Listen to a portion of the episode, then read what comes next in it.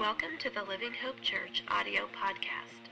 Join us weekly as Pastor Jeff Myers shares from God's Word. If you'd like more information about Living Hope Church of Dixon, California, please visit our website at livinghopedixon.com.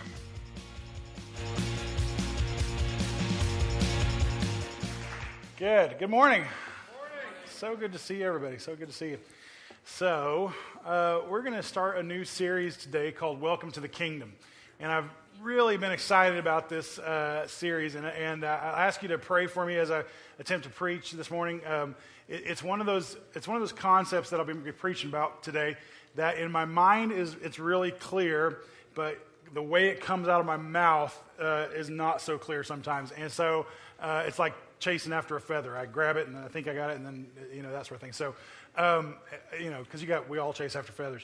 And so, uh, anyway, but I, we're going to talk about the kingdom and what the kingdom means. And uh, now, if you read through the Bible, especially through the New Testament and especially through the Gospels, you cannot get away from this kingdom concept that's in Scripture. It's probably one of the most under preached, under taught concepts in all of the Bible, and especially I mean, if you're looking at who Jesus was and the things that he taught, Jesus could not shut up about the kingdom.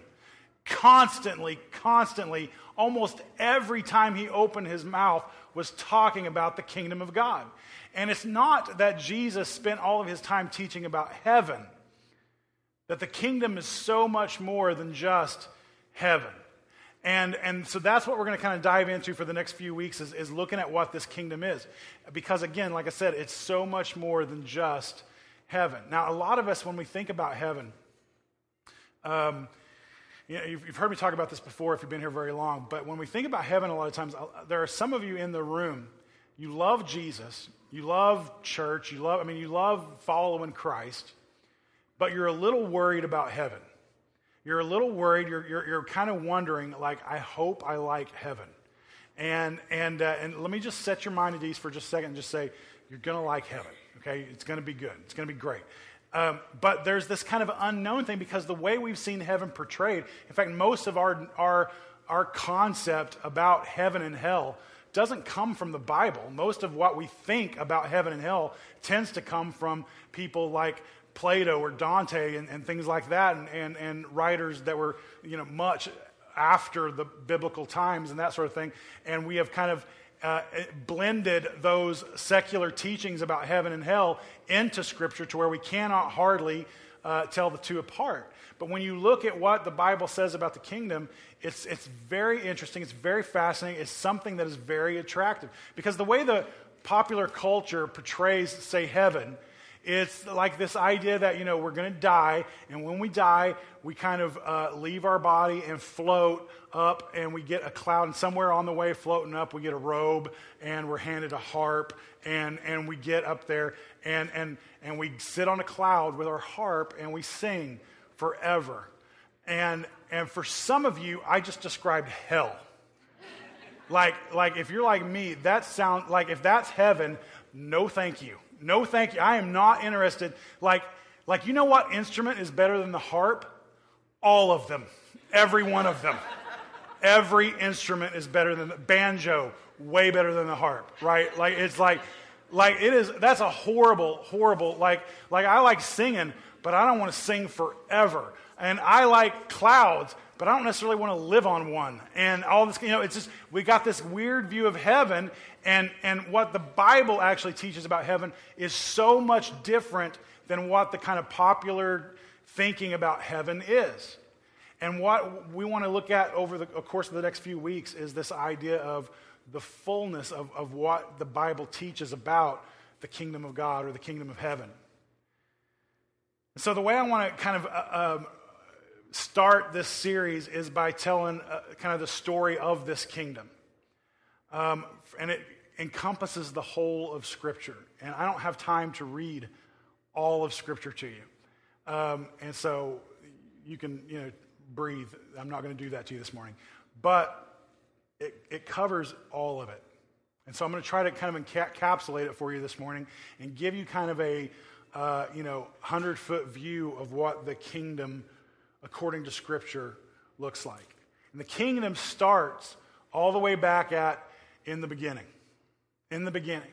And where we have God, who is this uh, eternal, divine being who has made up his mind, who has decided that for his own glory, he is going to create a universe. He's going to create a universe, and, and through all of creation, he goes through the whole creative process. And at the end of that creative process, he creates uh, um, humans. He creates a man and a woman, and it is perfect. This is the establishment of the kingdom of God. In God's kingdom, from the very beginning, it was absolutely, positively perfect. Perfect. No flaw. And one of the things that made it so perfect was that God's presence was always there. Always there.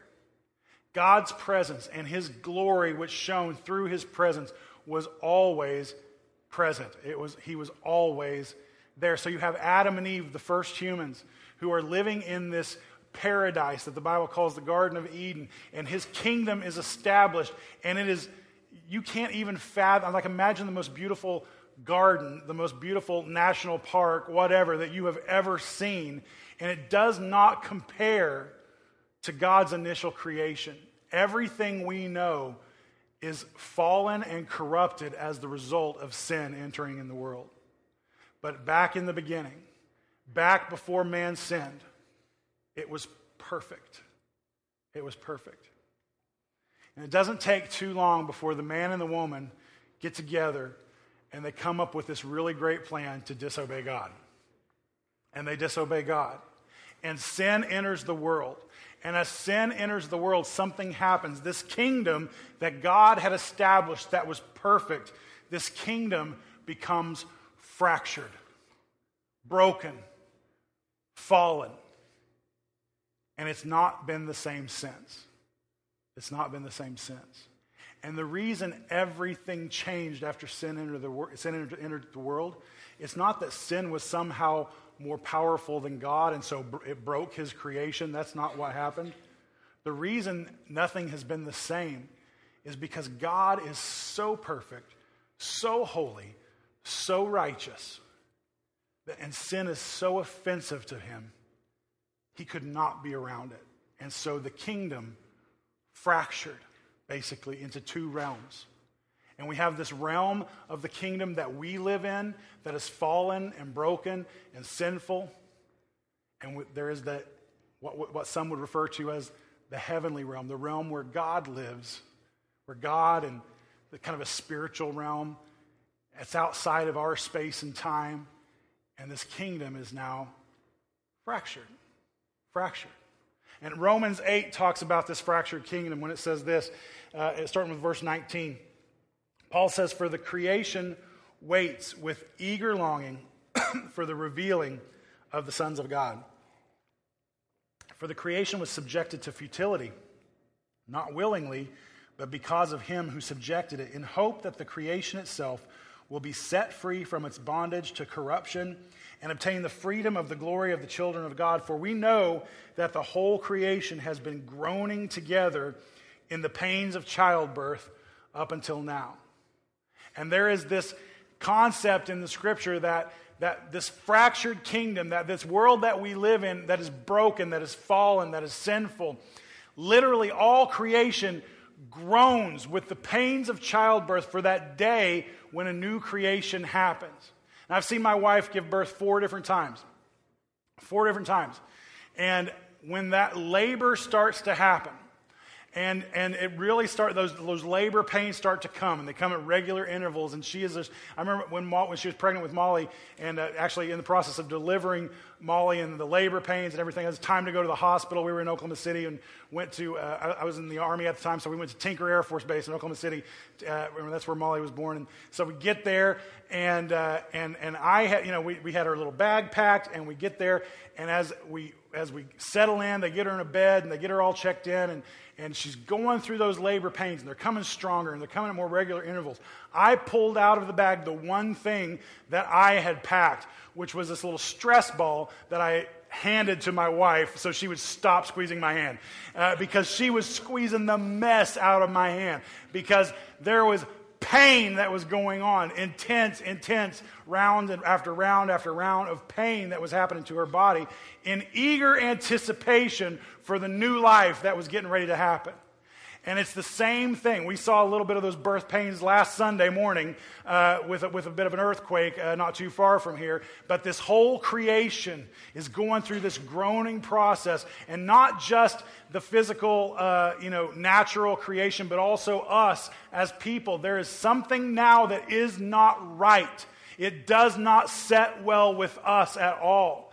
And if you guys are anything like me, you know exactly what I'm talking about, where there is something about this world that you know is off. It is not right. There is so much injustice in this world, and it drives us crazy. And there's something in our hearts and our souls that cries out for the day when all things will be set right and the creation is new again and justice truly and finally comes back to this world the way God meant it to be. But for now, we live in this this weird period where things are not right. Things are not right. It drives me crazy that today there will be people that go all day long without access to one drop of clean water. That drives me nuts. And we're dumping it over our heads. It, that's not right. It drives me crazy. I'm not saying you're wrong for dumping water over your heads. I'm just saying it's not right that some people don't have water to dump on their head. It drives me crazy that in this world, because man has the choice of free will and we get to, we get to choose uh, our own uh, choices in life, that there are people in this world, there are little girls in this world right now that will be victimized by some man. That drives me nuts. That, that breaks my heart. It drives me crazy that there, there, are powerful regimes in this world who will take advantage of the less powerful today. That, that, that's not, it's not right. And I could list thing after thing after thing after thing about this world that just does not seem right. And the fact that it does not seem right to us means that there is a right that it should seem. There is a right that it, there is a sense of justice out there that one day God will bring back. But for now, we live in this fractured kingdom. This fractured kingdom. Now, fast forward in the life of this kingdom to the time of Christ. And when Jesus Christ comes on the scene 2,000 years ago, he turns the world upside down. Literally turns the world upside down. Nothing has been the same since Jesus. And a lot of times we'll have these conversations with people or make statements about, you know, do you believe in Jesus? Um, or you make a statement that you say, I do believe in Jesus, or I don't believe in Jesus. And it is not, it's not as if Jesus is some sort of mythological creature that you either believe existed or don't believe existed. That Jesus Christ was a man that existed in time, in history, an actual man. He is not the Easter Bunny. Jesus Christ was a dude that walked the earth 2,000 years ago, an actual flesh and blood dude that more than just the Bible bears witness to. You can find him in other historical documents throughout history that Jesus actually existed. You cannot have this conversation about did he exist because he existed. It's like, it's like if you tried to right now say that Abraham Lincoln did not exist. Well, we have proof that he did. We have proof that he did. Now, if you want to have a conversation about whether or not Jesus Christ is God, you can have that conversation, but you can't have the conversation of whether or not he existed. Because since he walked this earth, not only is there historical evidence that yes, he was an actual man who actually walked this earth, but nothing about this planet has been the same since he walked this earth. Nothing. He changed the game. He changed everything. And it's really tempting to kind of look at to look at Jesus as this guy who came uh, and, and, and if you believe that he was the Son of God, then, then he, go ahead and, okay, the Son of God who came, which I do, by the way, um, And he came and he taught these great teachings, and he was fulfillment to all kinds of prophecy, and he did all kinds of miracles. And, and most importantly, he died on the cross for our sins, the sacrifice that, for our sin that we couldn't be. He made a way for us to live in relationship with God. And, and then when we get to the resurrection, if you're not careful, what we tend to do is we look at the resurrection as it's almost like, okay, Jesus' work was completed on the cross, and now we get to him raising himself from the dead, and it's just like, you know, the apex miracle. Like, okay, now that I've completed my work. I'm going to whiz bang out of the earth and, and just kind of show off and prove that I'm God, right? Right? You know, it's like, like just this awesome, like, like scene ending miracle that Jesus did. And the resurrection is so much more than just a great miracle, and it is a great miracle. But it's so much more than that because what the resurrection did was began the process of healing that fractured kingdom. It began the process of healing this fractured kingdom that we live in. And, and the scripture talks about it like this Colossians, uh, verse 1, I'm sorry, chapter 1, verse 18. and he's the head of the body, the church. He is the beginning, the firstborn from the dead. Everybody say, firstborn from the dead. That in everything he might be preeminent. Revelation, the way the book of Revelation begins with this salutation, he says, Grace to you and peace from him who is, and who was, and who is to come, and from the seven spirits who are before his throne, and from Jesus Christ, the faithful witness, the firstborn of the dead. Everybody say it again firstborn of the dead. And the rulers of kings on earth. And then you go back to 1 Corinthians chapter 15, start with verse 20. And Paul says, But in fact, Christ has been raised from the dead, the first fruits. Everybody say first fruits. The first fruits of those who have fallen asleep. For as by a man came death, talking about Adam, by a man has come also the resurrection of the dead. For as in Adam all die, so also in Christ shall all be made alive, but each in his own order. Christ, the first fruits, then it is coming those who belong to Christ, then comes the end when he delivers the kingdom to God the Father after destroying every rule and every authority and power. And there's this concept that when Jesus comes on the scene and does the work that he was uh, here to do and is then, then goes through the resurrection process, he was the first fruits of the resurrection, the firstborn of the resurrection, the firstborn of the dead. And we talked about it a few weeks ago where the reason it's so significant, the reason Easter is such a big deal to us is because Easter Jesus' resurrection from the dead is kind of like the preview, the trailer for what's getting ready to come in all of us. He's the firstborn, we're the next born. He start he kicked the door wide open so that we can walk through the door. And so while we live in this kingdom that has been fractured, the resurrection began to join that kingdom back together and begin to tie it back in with each other. So, so while we live in this physical realm here, and the way the Bible actually describes the eternal realm is not some place beyond the clouds.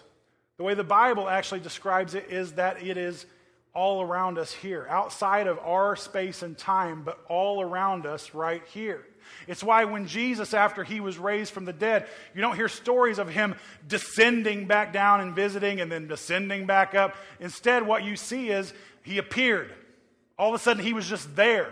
They're eating a meal and boom, Jesus is there. It's like he's walking through walls. It's like he is able to, he opened this door that crosses over from our realm into the next and begins this process of joining those two realms back together.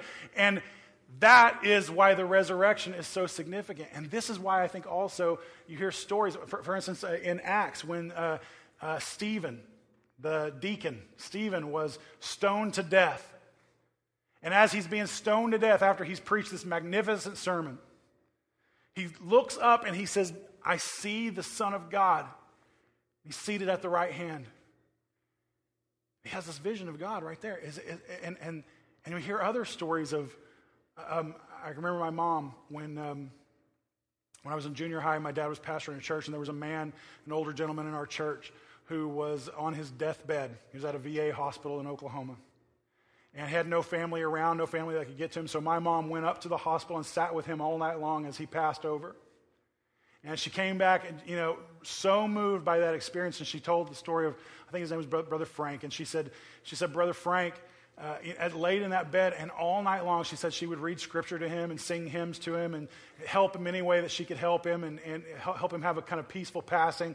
And as she, as she did that, and as he got closer and closer to death, at some point he would say, he would say, I could hear the angels singing.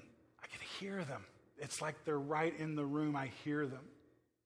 And the Celt, old Celtic Christians used to call it these thin places that are in the world, these thin places where Jesus kicked that door wide open and made this joining of the two realms to heal the kingdom back together.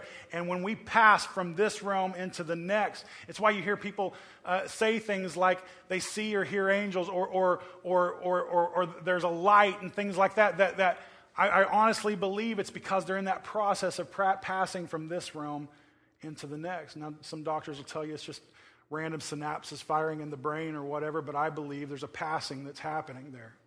I believe that.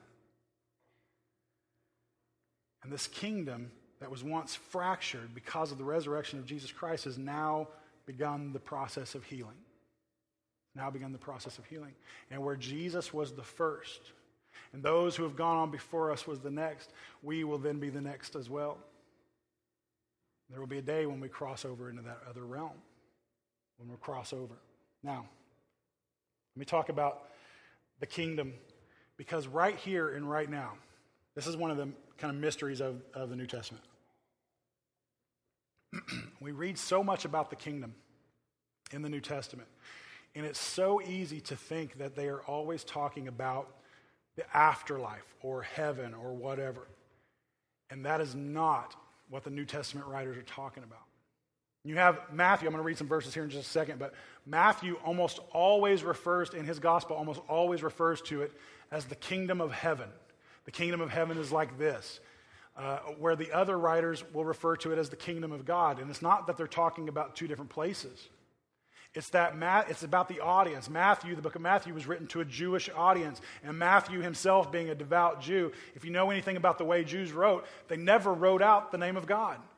They, they had such high regard, such high respect for not taking the name of the Lord in vain that they never wrote out the name of God. Very, very rarely did they do that. And Matt talks about uh, Matt.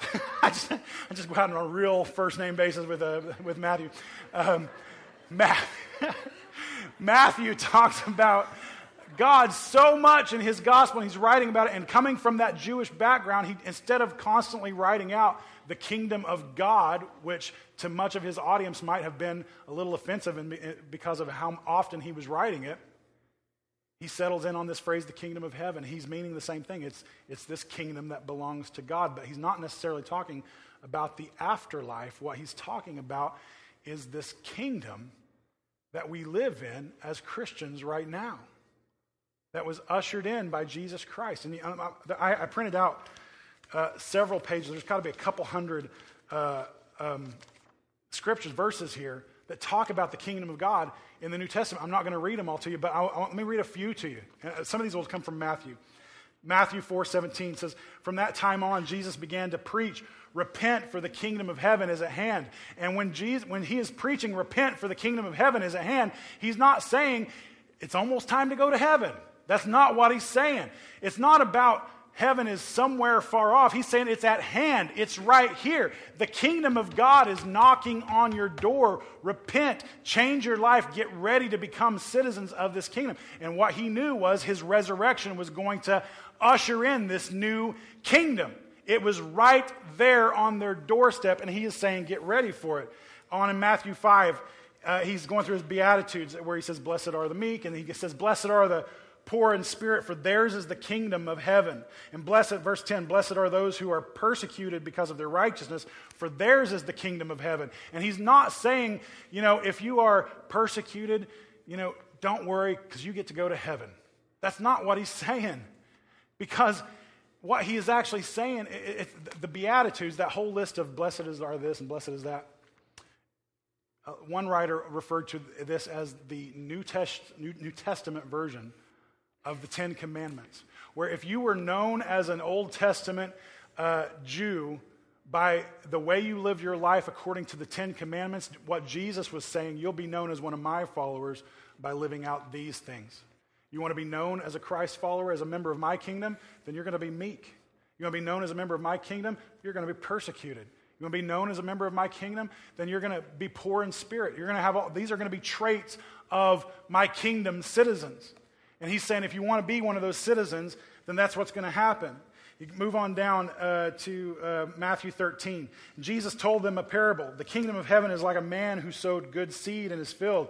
And then, verse 31 of that same chapter, he told them another parable. The kingdom of heaven is like a mustard seed which a man took and planted in his field. And verse 33, he told them still another parable. The kingdom of heaven is like yeast that a woman took and mixed into a large amount of flour until it worked all through the dough. And it goes on and on and on, all through the New Testament verse after verse after verse about talking about the kingdom of God. And sometimes when Scripture talks about the kingdom of God, it's ta- it is talking about this reward, this eternal reward that we're going to get someday. But a lot of times, and I would even say most of the time, when it's talking about the kingdom of God, it's talking about the way we interact as citizens of God's kingdom right here and right now. That the kingdom is not something that's going to happen someday. The kingdom is something that is happening right now. And we're in this work of kind of forging this new kingdom. That there's work to do. Other parts of the New Testament talk about the work, the kingdom work. Paul refers to you to, to people oftentimes as his partners in kingdom work.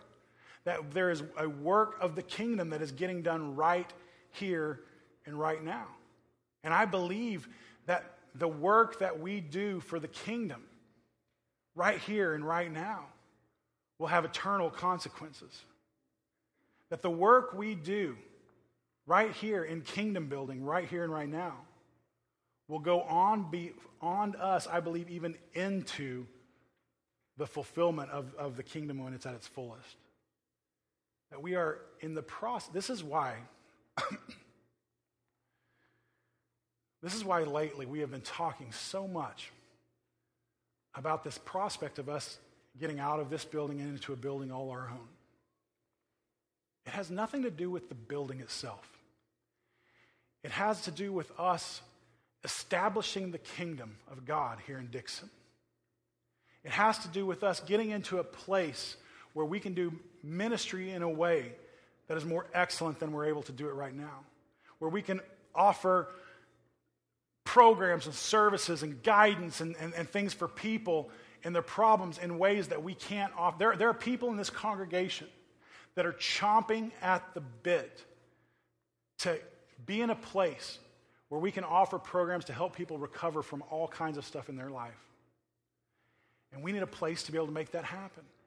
And we need a place to grow beyond these walls. Why? Because it's not just about us getting a building, it's about us establishing the kingdom of God in Dixon, California. And we believe that kingdom will go beyond this life into the next.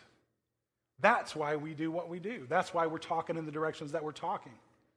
And as we continue to forge this kingdom, there will come a day when we will enter into the fullness of the kingdom.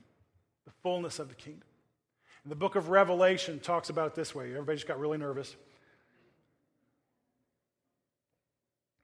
Revelation uh, chapter 20.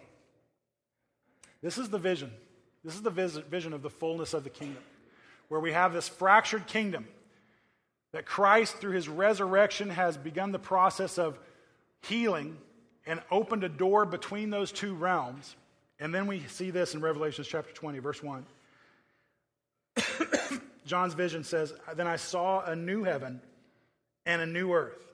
For the first heaven and the first earth had passed away, and everybody say it with me. And the sea was no more. And the sea was no more. I want you to sit, let's sit on that for just a second.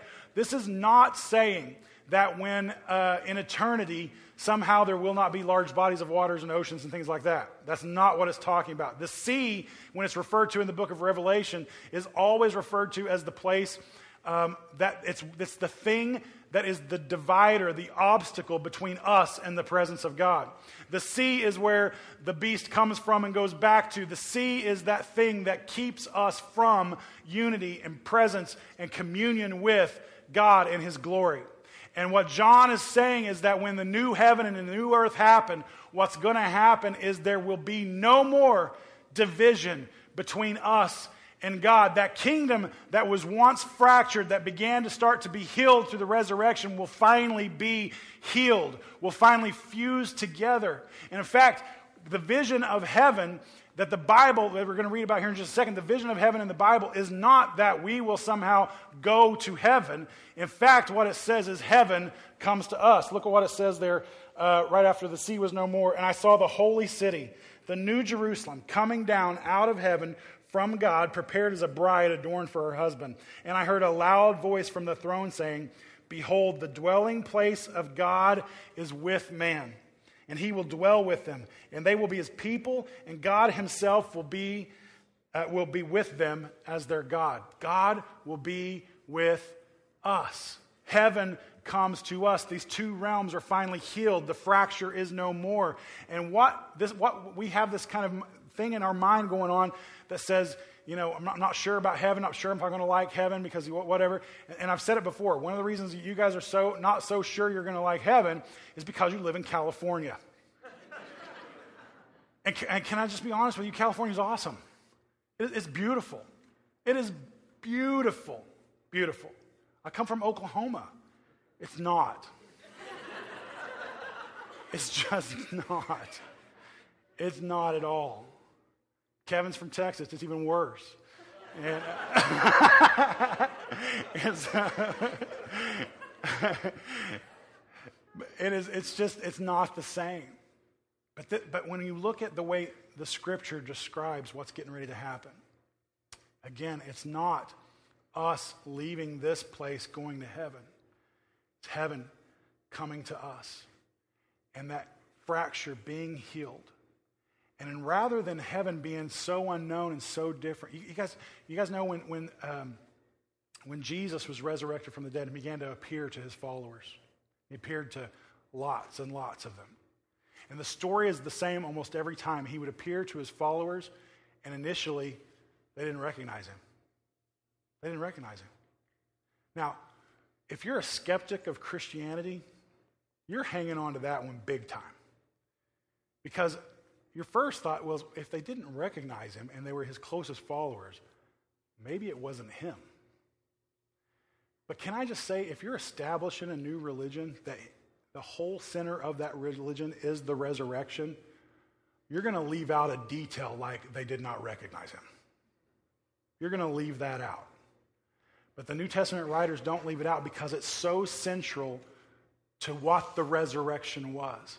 And what was happening was that initially they wouldn't recognize him, but they would get around him, they would hear him teach, or they would see him pray, or they would share a meal with him, and suddenly what was unrecognizable became very familiar to them. And they were like, oh, this is Jesus. This is Jesus. He's risen from the dead. And then he began to do the things that Jesus did and, and reveal himself fully. But it's because they were seeing him in his glorified state. We're, we're told that there will be a day when well, put up that next verse. He will wipe away every tear from their eyes, and death shall be no more, neither shall there be mourning, nor crying, nor pain anymore, where the former, for the former things have passed away. And he who was seated on the throne said, Behold, I am making what? All things new. There will be a day when all things, all creation will be made new, including you. Including you. Jesus being the first fruits of that resurrection appears to us, and all things have been made new in him to where he's familiar but not easily recognizable. And I think the same thing is going to happen in eternity. I don't think it's going to be us going to some completely foreign land. I think instead, as the kingdom of heaven comes to us and the two realms are joined back together, that what we'll see is a land, is a creation is each other that are very different, very changed, magnificently glorious, but somehow very familiar. Very familiar. And the work that we do in the kingdom now will last into the kingdom that is to come. Will last into the kingdom that is to come. But there's this day coming when all things are made new. I got a, I got a, a, a note from a, a friend on Facebook. Um, he's, he's one of my best friends in the, in the Bay Area. And um, um, him and his wife have, I, I, got the note this week, him and his wife have been trying for years to, uh, to have a baby and have not been able to do that. Um, she's had a couple of miscarriages. And um, she's has been pregnant. And uh, in fact, I went to a ball game with him a, couple weeks ago, and he was telling me that she was pregnant again, and I was so happy for him. And, and uh, anyway, he, sent, he sends a note this week saying that um, she had lost her baby. And um, my heart, my heart was just broken for them. Broken. Because I know how badly they want to have a child. And I know you, you, you, all probably know other people who have been through that as well, and maybe some of you yourself have been through that. Maybe are going through it right now. But I, I responded back to his message, and, and um, I just said uh, what I just said to you. My heart is absolutely broken for you guys, so I can only imagine how you feel. And, um, and I said this I said, I, I anxiously, I anxiously await the day when all things are made new and I get to meet this little child. There's coming a day when all things will be made new, when every injustice will be set right, when everything that pains us or causes us to mourn will go away, when death will be no more, when the kingdom as God created it and then it fractured will be unfractured and all new again all new again. And that day is coming. guys, this, this is the hope of the gospel. This is the hope of the gospel. We were not just saved for heaven. There's this kind of idea in Christianity that the reason God saves us is so that we can be in heaven with Him someday. That's not why we were saved. We were saved first and foremost for the glory of God. But we were saved, born as citizens, new citizens into this kingdom, into this kingdom of God, not for heaven, but for right here, right now. Because there's kingdom work, legitimate. When, I, when we talk about kingdom work, we're not talking, that's not just some metaphor. We are members of a kingdom right here, right now and God has work for us to do. The reason God has not called you to be with Him yet is because He has work for you now. He has work for you now. And that work is important in the establishing of this kingdom. Your work that you do for Him is not unimportant, it's not a small thing. It has eternal repercussions that we're going to talk about in the coming weeks. It has eternal repercussions. This is the hope of the gospel. Because you are citizens of the kingdom of God right here, right now, which brings me to that, to that last point that the resurrection kingdom is now and not yet, it's visible and invisible. We live in this place where the door between the two realms of the kingdom have, have, has been reconnected through the resurrection of Jesus Christ. And there will come a day when it is completely and finally healed and all things are set right. And we anxiously await that day because the work we do in the kingdom now goes with us into the kingdom that is to come. It's all together. It's all together. And so let's do this kingdom work. If you're a follower of Jesus Christ and, and you, you, you kind of came to faith in Jesus and now you're, I don't know, kind of figuratively sitting on the bench and just waiting for heaven, well, that's ridiculous. You're a member of this kingdom right here, right now. God has work for you to do. Let's join together with our other brothers and sisters in Christ and let's do that work. Let's do that work. The work we did even last week with our Love Does event.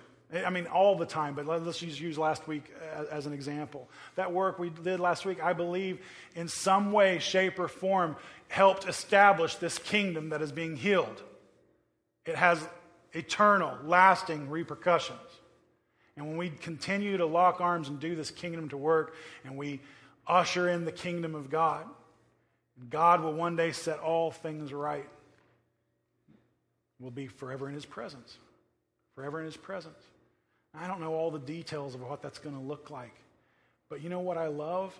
I love that I don't have to wait, that I'm in this kingdom right now. Right now. And yeah, it's broken and it's flat out jacked up at times. But I'm going to do everything I can to point to and glorify God until He comes and glorifies Himself openly. That's our job. That's our job. Let's pray.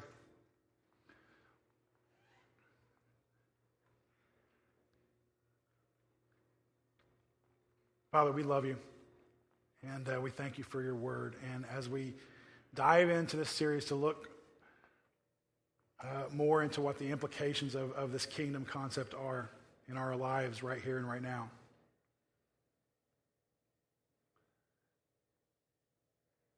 God, I, I pray that you would put uh, uh, just a fire in us to serve you, to do the work that you've called us to do, to find out, to actively seek what that work is, to act, actively prepare for what that work is, and then to do it, God. And for those of us in the room that are Christians that are maybe not working, not engaged in your kingdom right here, right now, instead just kind of sitting lazily waiting for the next one. Convict us, forgive us, and show us the work that you have for us to do. God, for those of us in the room that are maybe outside of faith, questioning whether or not even to be a Christian.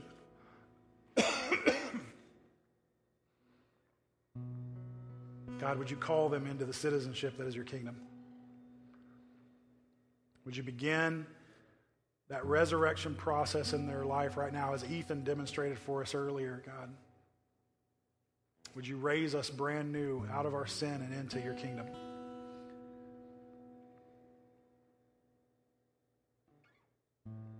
God, thank you so much. Thank you so much. Thank you for loving us the way that you do. Thank you for sending your son. Thank you that he did indeed raise again. And thank you so much for creating this kingdom for, for your glory and for us to be a part of. Thank you. And we do. We anxiously await the day when we see the fullness of your kingdom.